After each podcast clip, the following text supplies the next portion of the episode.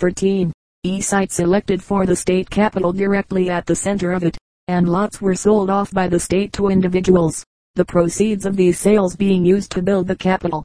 As a result the parks, streets and sidewalks of the original old town still belong to the state of North Carolina, and the city has jurisdiction over them only by courtesy of the state government. Raleigh has, of course, much outgrown its original dimensions, and the government of the town, outside the original square mile at the center, is as in other towns, while Raleigh has not the look of age which characterizes many old southern cities, causing them to delight the eye and the imagination. Its broad streets have here and there a building old enough to remove from the town any air of raw newness, and to make it a home-like looking place. The sidewalks are wide. When we were in Raleigh those of the principal streets were paved largely with soft-colored old red bricks, which, however, were being taken up and replaced with cement. Not being a resident of Raleigh, and consequently not having been obliged to tread the rough brick pavements daily, I was sorry to witness this victory of utility over beauty. One of the pleasant old buildings is the Yarborough Hotel, at which my companion and I stayed. The Yarborough was an exceedingly good hotel for a city of the size of Raleigh, especially, it may be added, when that city is in the south. The capital, standing among trees in a small park, also gathers a fine flavor from age. In one of the many simple dignified apartments of this building my companion and I were introduced to the gentleman who was governor of the state at the time of our visit. It seemed to me that he had a look both worn and apprehensive, and that, while we talked, he was waiting for something. I don't know how I gathered this impression, but it came to me definitely.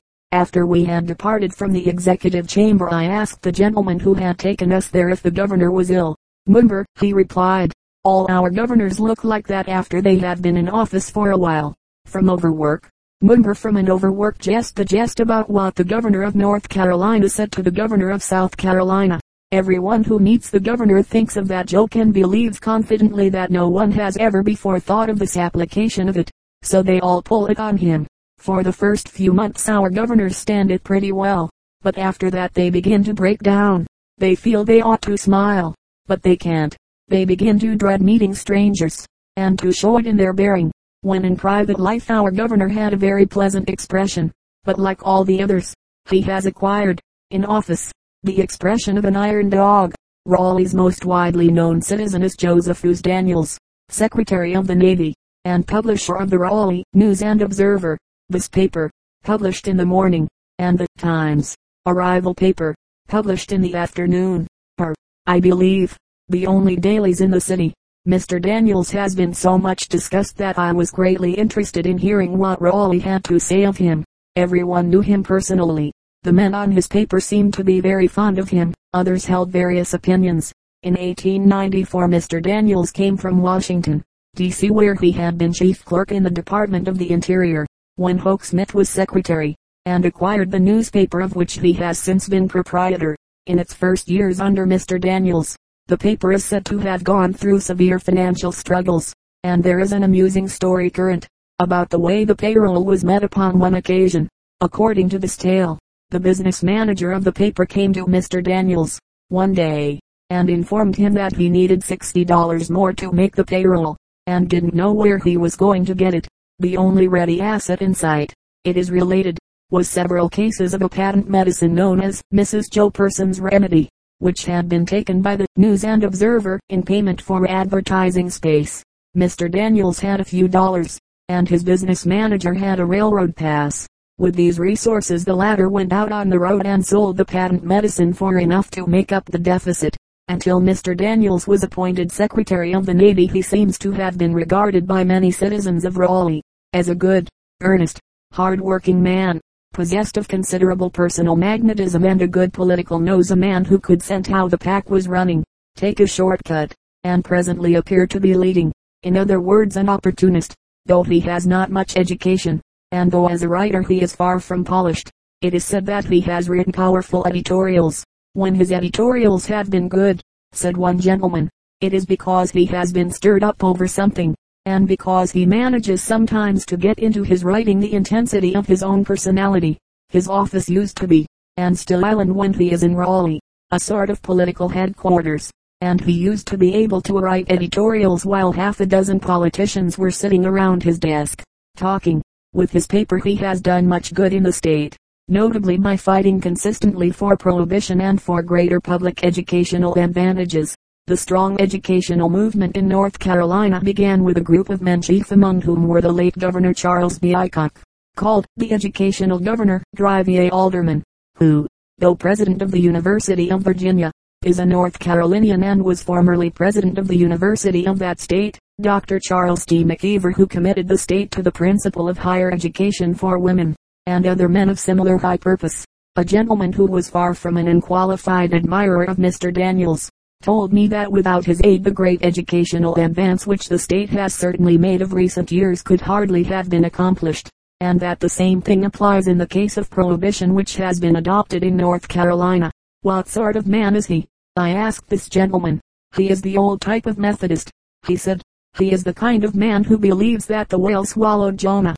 He has the same concept of religion that he had as a child. I differ with his policies, his politics, his mental methods, but I don't think anybody here doubts that he is trying, not only to do the moral thing himself, but to force others to adopt, as rules for public conduct, the exact code in which he personally believes, and which he certainly follows. His mental processes are often crude, Yet he has much native shrewdness and the ability to grasp situations as they arise. He does not come of the aristocratic class, which probably accounts for his failure, when he first became secretary, to perceive the necessity for discipline in the navy, and the benefits of naval tradition. He was an ardent follower I might say swallower of Bryan, gobbling whole all of the great commoners' vagaries. It has been said, more or less humorously, but doubtless with a foundation of fact, that he was Secretary of War in all of Bryan's cabinets. That shows where Bryan placed him. Yet when Bryan broke with Wilson and made his exit from the cabinet, Daniels found it perfectly simple, apparently, to drop the Bryanism which had, hitherto, been the very essence of his life, and become a no less ardent supporter of the President. When he was first taken into the cabinet he evidently regarded the finer social amenities as matters of no consequence, or even as effeminacies. He had but little sense of the fitness of things, and was, in consequence, continually making faux pas, but he is observant. He has learned a great deal in the course of his life as a cabinet member, both as to his work in the department, and as to the niceties of formal social life. At the time of our visit to Raleigh I had not met Mr. Daniels, nor heard him speak. Since that time I had heard him several times and have talked with him. Also I have talked of him with a number of men who have been thrown more or less closely in contact with him. As is well known, naval officers detested him with peculiar unanimity. This was true up to the time of our entering the war. Whether matters have changed greatly since then I am unable to say. One officer, well known in the Navy, said to me quite seriously that he believed the Navy would be better off without its two best dreadnoughts if in losing them it could also lose Mr. Daniels. Such sentiments were peculiarly unanimous among officers. On the other hand, however, a high officer, who has been quite close to the secretary, informs me that it is indeed true that he has improved as experience has come to him. This officer stated that when Mr. Daniels first took office he seemed to be definitely antagonistic to officers of the Navy. He appeared to suspect them of pulling political wires and working in their own interests. That was in the days when he seemed almost to encourage insubordination among the enlisted men, by his attitude toward them, in contrast to his attitude towards their superiors. Of course it was demoralizing to the service, but there has been a marked change in the secretary since Bryan left the cabinet. From several sources I had heard the same evidence. I never heard anyone say that Mr. Daniels was really unable secretary of the Navy, but I had heard many say that he improved. Personally he is a very likable man. His face is kind and gentle. His features are interestingly irregular and there are heavy wrinkles about his mouth and eyes the former adding something to the already humorous twinkle of the eyes. His voice has a timbre reminding me of George M. Cohan's voice. He is hardly an orator in the sense that Bryan Island yet he is not without simple oratorical tricks as for example a tremolo, as of emotion, which I have heard him use in uttering such a phrase as the Grea at Daniel Webster. Also, he wears a low turnover collar and a black string tie a fact which would not be worth noting did these not form a part of what amounts almost to a uniform worn by politicians of more or less the Bryan type. Almost invariably there seems to be something of the minister and something of the actor in such men. Once I asked one of the famous Washington correspondents what manner of man Mr. Daniels was. He's a man, he said, that you'd like to go with on a hunting trip in his native North Carolina. He would be a good companion and would have a lot of funny stories. He is full of kind intentions. Had you known him before the war, and had he liked you, and had you wished to take a ride upon a battleship, he would be disposed to order up a battleship and send you for a ride, even if, by doing so, he muddled up the fleet a little. That would be in line with his fixing it for moving picture people to act scenes on a battleship's deck which he permitted. He saw no reason why that was not proper, and the kind of people who admire him most are those who, likewise, see no reason why it was not proper. The great lack in his nature is that of personal dignity or even the dignity which should be his because of his position. If you are sitting beside him and he is amiably disposed toward you, he may throw his arm over your shoulder, or massage your knee while talking with you.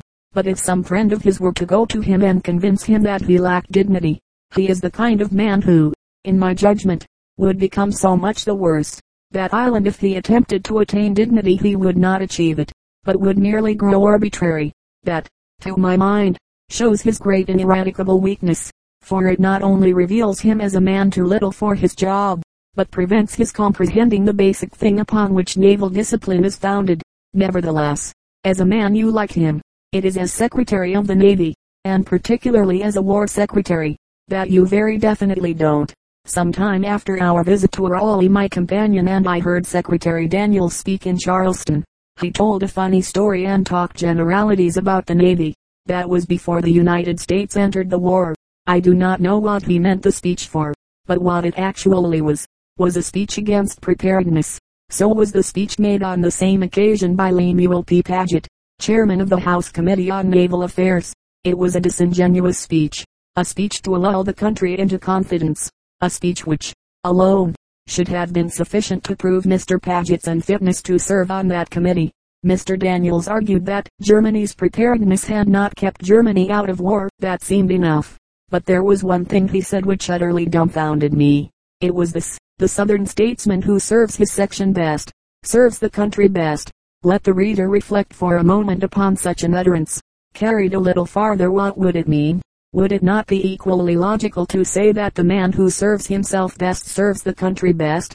It is the theory of narrow sectionalism, and by implication, at least, the theory of individualism as well. And sectionalism and individualism are two of the great curses of the United States. Compare with Mr. Daniel's words those of John Hay who, veiling fine patriotism beneath a web of delicate humor, said, In my bewilderment of origin and experience I can only put on an aspect of deep humility in any gathering of favorite sons, and confess that I am nothing but an American.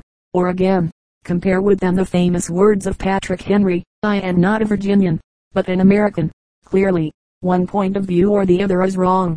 Perhaps Mr. Daniels has more light on sectional questions than had Patrick Henry or John Hay. At all events, the Charleston audience applauded.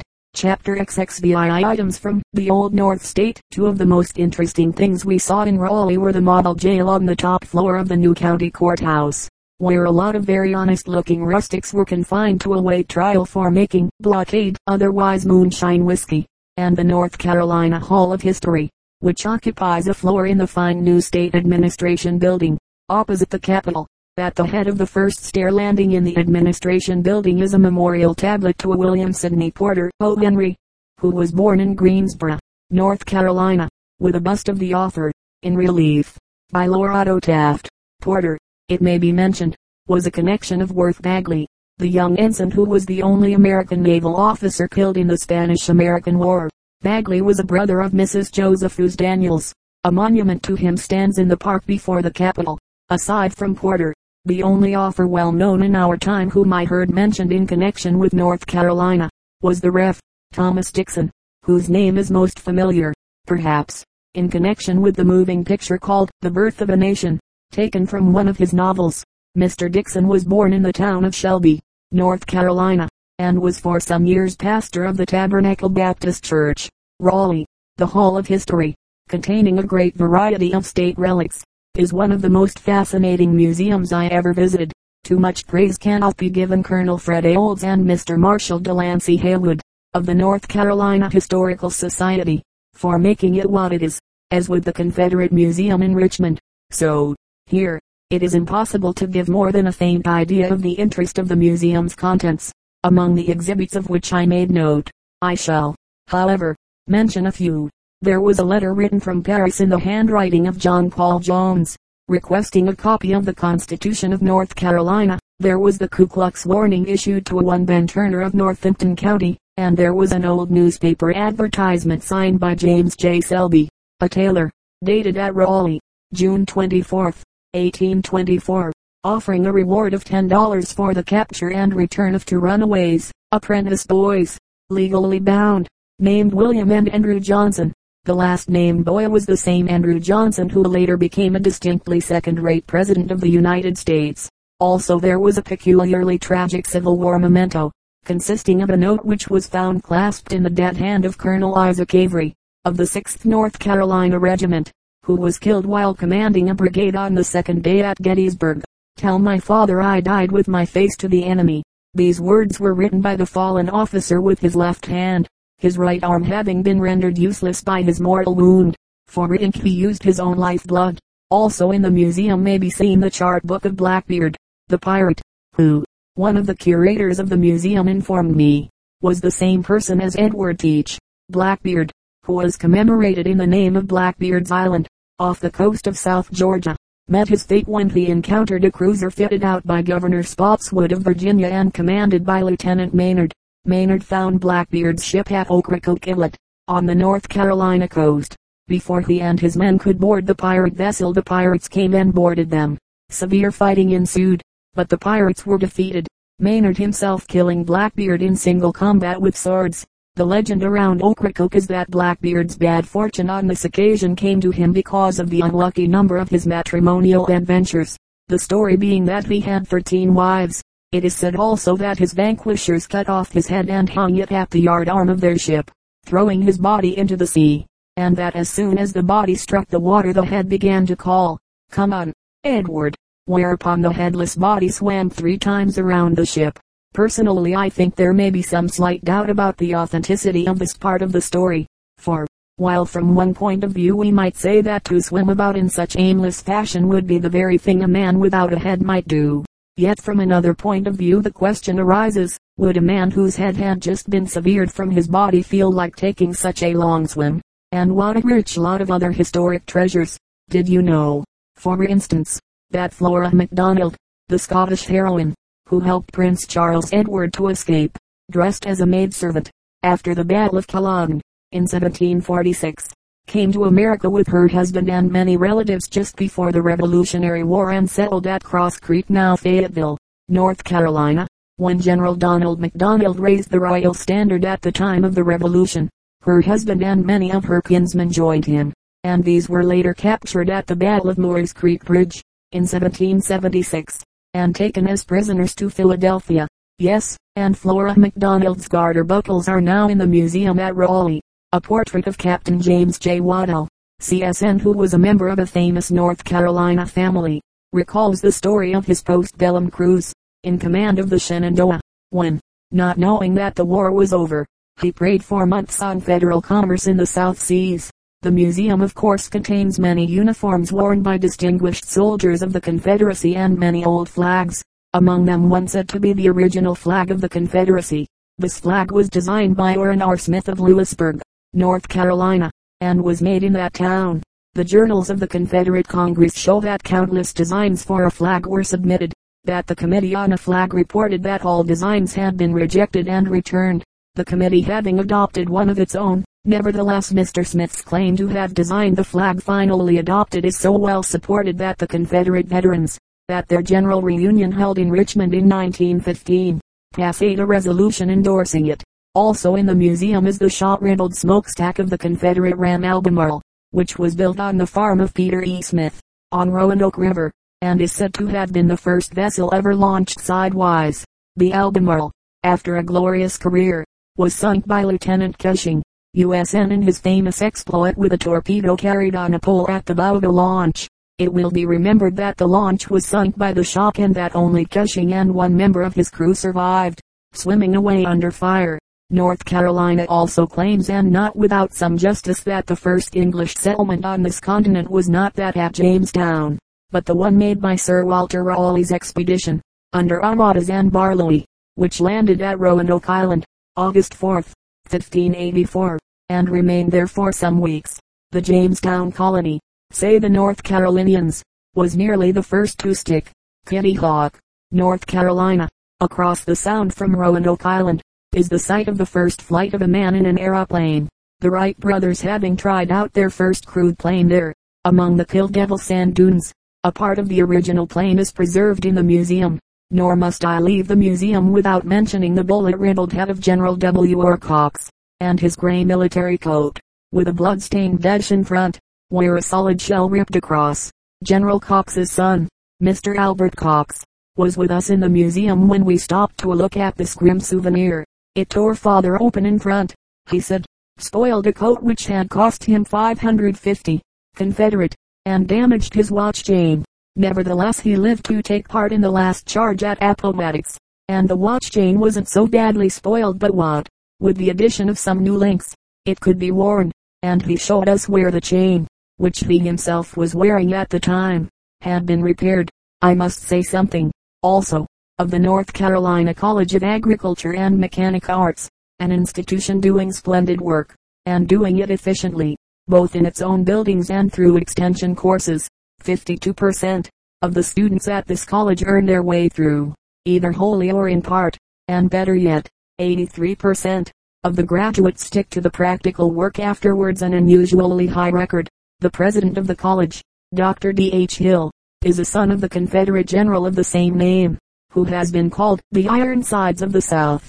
There are a number of other important educational institutions in and about Raleigh, and there is one which, if not important, is at all events, a curio. This is Latta University, consisting of a few flimsy shacks in the Negro village of Oberlin, on the outskirts of Raleigh. Professor Latta is one of the rare Negroes who combines the habit with white folks of the old-fashioned Southern darky, and the astuteness of the new issue in high finance. Years ago he conceived the idea of establishing a Negro school near Raleigh, to which he gave the above mentioned name. He had no funds, no credit and little or no education. Nevertheless he had ideas, the central one of which was that New England was the land of plenty. With the university in his head, and with a miscellaneous collection of photographs, he managed to make a tour of northern cities, and came back with his pockets lined. As a result he procured a little land, put up frame buildings, gathered a few youths about him, and was fully launched on his career as a university president. So long as the money held out, Latta was content to drift along with his school. When he came to the bottom of the bag he invested the last of his savings in another ticket north and, armed with his title of president, made addresses to northern audiences and replenished his finances with their contributions. Finally, as the great act of his career, Latta managed to get passage to Europe and was gone for several months. When he came back he had added a manuscript to his possessions, The History of My Life and Work, which he published, and which is one of the most curious volumes I had ever seen. It is illustrated largely with photographs of the author. One of the pictures is entitled, Ref. M. L. Latta when he first commenced to build Latta University. This shows Latta with the tips of his fingers resting on a small table. Another picture shows him posed with one hand raised and the other resting on what is unmistakably the same little table. The latter picture, however, has the caption, Ref. M. L. Latta making a speech in Pawtucket, R.I. Both pictures were all too clearly taken in a photographer's studio. Another page shows us, Ref. M. L. Latta and three of his admirable presidents. In this case Latta merely takes for himself the upper right hand corner. The other eminent persons pictured being ex-presidents Roosevelt, McKinley and Cleveland.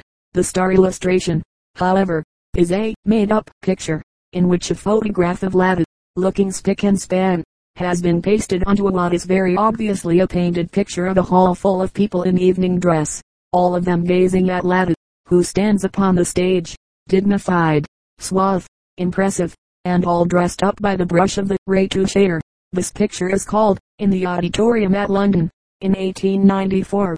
Similar artfulness is shown in pictures of the university buildings where the same frame structure, photographed from opposite ends, appears in one case as young ladies' dormitory, and in the other as Chapel and Young Men's Dormitory. In his autobiography, Latta tells how, in the course of getting his own schooling, he raised money by teaching a district school during vacation. He says, after paying my expenses, I had nearly a hundred dollars to return to school with. When I returned I was able to dress very neatly indeed, and the young ladies received me very cordially on the green during social hour. Before I taught school it was a common saying among the young ladies and young men, Latta, but after I returned with a hundred dollars it was Mr. Latta all over the campus. I would hear the young ladies saying among themselves, I bet Mr. Latta will not go with you he will correspond with me this afternoon. I paid no attention to it. I said to myself, don't you see what a hundred dollars will do? In another place the professor reveals how he came to write his book. Professor King, one of the teachers at Latta University said to me, if I had done what you have done I would have wrote a history of my life several years ago. The best part of the book, however, gives us Latta's account of his doings in London. Just before I left the city of London I was invited by a distinguished friend, a close relation to Queen Victoria, to make a speech. He told me there would be a meeting in one of the large halls in that city. I can't just think of the name of the hall. He invited me to be present. The distinguished friend that I have just mentioned presided over the meeting. There was an immense audience present. If memory serves me right, I was the only Negro in the hall. The gentleman came to me and asked if I would make a speech. I told him I had already delivered one address, besides several sermons I had preached and I thought that I would not speak again during my stay. I accepted the invitation, however, and spoke. The professor then tells how he was introduced as one whose addresses were among the ablest ever delivered in London. Also he gives his speech in full. Great events followed. His distinguished and named friend, the close relation of the Queen, came to him soon after, he says, and asked him if he had ever been to the palace. Continues Latta, he said to me, if you will come over before you leave the city, and call to see me, I will take you to the palace with me and introduce you to the queen. I told him I would do so, that I had heard a good deal about the royal throne, and I would be very much interested to see the palace. He said he thought I would, because the government was very different from ours. I called at his residence as I had promised, and he went with me to the palace. The queen knew him, of course. He was received very cordially, Everything shines so much like gold in the palace that I had to stop and think where I was. He introduced me to the queen, and told her I was from North America. He told her that I spoke at a meeting he presided over, and he enjoyed my speech very much. He told her we had an immense audience, and all the people were well pleased with the speech. The queen said she was more than glad to meet me, and she would have liked very much to have been present, and heard the speech that her cousin said I made. She told me she hoped that would not be the last visit I would make to their city. I shook hands with her and bade her goodbye. The distinguished friend carried me and showed me the different departments of the palace, and I bade him goodbye.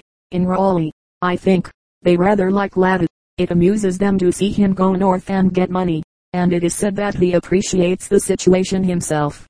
He ought to. Not many southern Negroes have such comfortable homes as Latta University's best kept up building the residence of the president. Chapter XXVII Under Street Michael's chimes and where Street Michael's chimes the fragrant hours exquisitely tell, making the world one loveliness, like a true poet's rhymes. Richard Watson Gilder. It has been said by Mrs. T. P. O'Connor. I think that whereas 25 letters of introduction for New York may produce one invitation to dinner, one letter of introduction for Charleston will produce 25 dinner invitations. If this be an exaggeration at Island at least, exaggeration in the right direction, that island along the lines of truth. For though Charleston's famed exclusiveness is very real, making letters of introduction very necessary to strangers desiring to see something of the city's social life, such letters produce, in Charleston, as Mrs. O'Connor suggests, results definite and delightful. Immediately upon our arrival, my companion and I sent out several letters we had brought with us, and presently calling cards began to arrive for us at the hotel. Also there came courteous little notes, delivered in most cases by hand, according to the old Charleston custom a custom surviving pleasantly from times when there were no postal arrangements, but plenty of slaves to run errands, even to this day, I am told. Invitations to Charleston's famous St. Cecilia balls are delivered by hand. One of the notes we received revealed to us a characteristic custom of the city. It contained an invitation to occupy places in the pew of a distinguished family, at St. Michael's Church, on the approaching Sunday morning. In order to realize the significance of such an invitation one must understand that St. Michael's is to Charleston, socially, what St. George's, Hanover Square, is to London, a beautiful old building, surrounded by a historic burial ground and,